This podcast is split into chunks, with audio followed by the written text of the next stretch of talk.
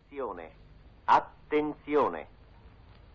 Sua Maestà il Re e Imperatore ha accettato le dimissioni dalla carica di capo del governo, primo ministro e segretario di Stato presentate da Sua Eccellenza il Cavaliere Benito Mussolini e ha nominato capo del governo, primo ministro e segretario di Stato sua Eccellenza il Cavaliere, Maresciallo d'Italia, Pietro Badoglio.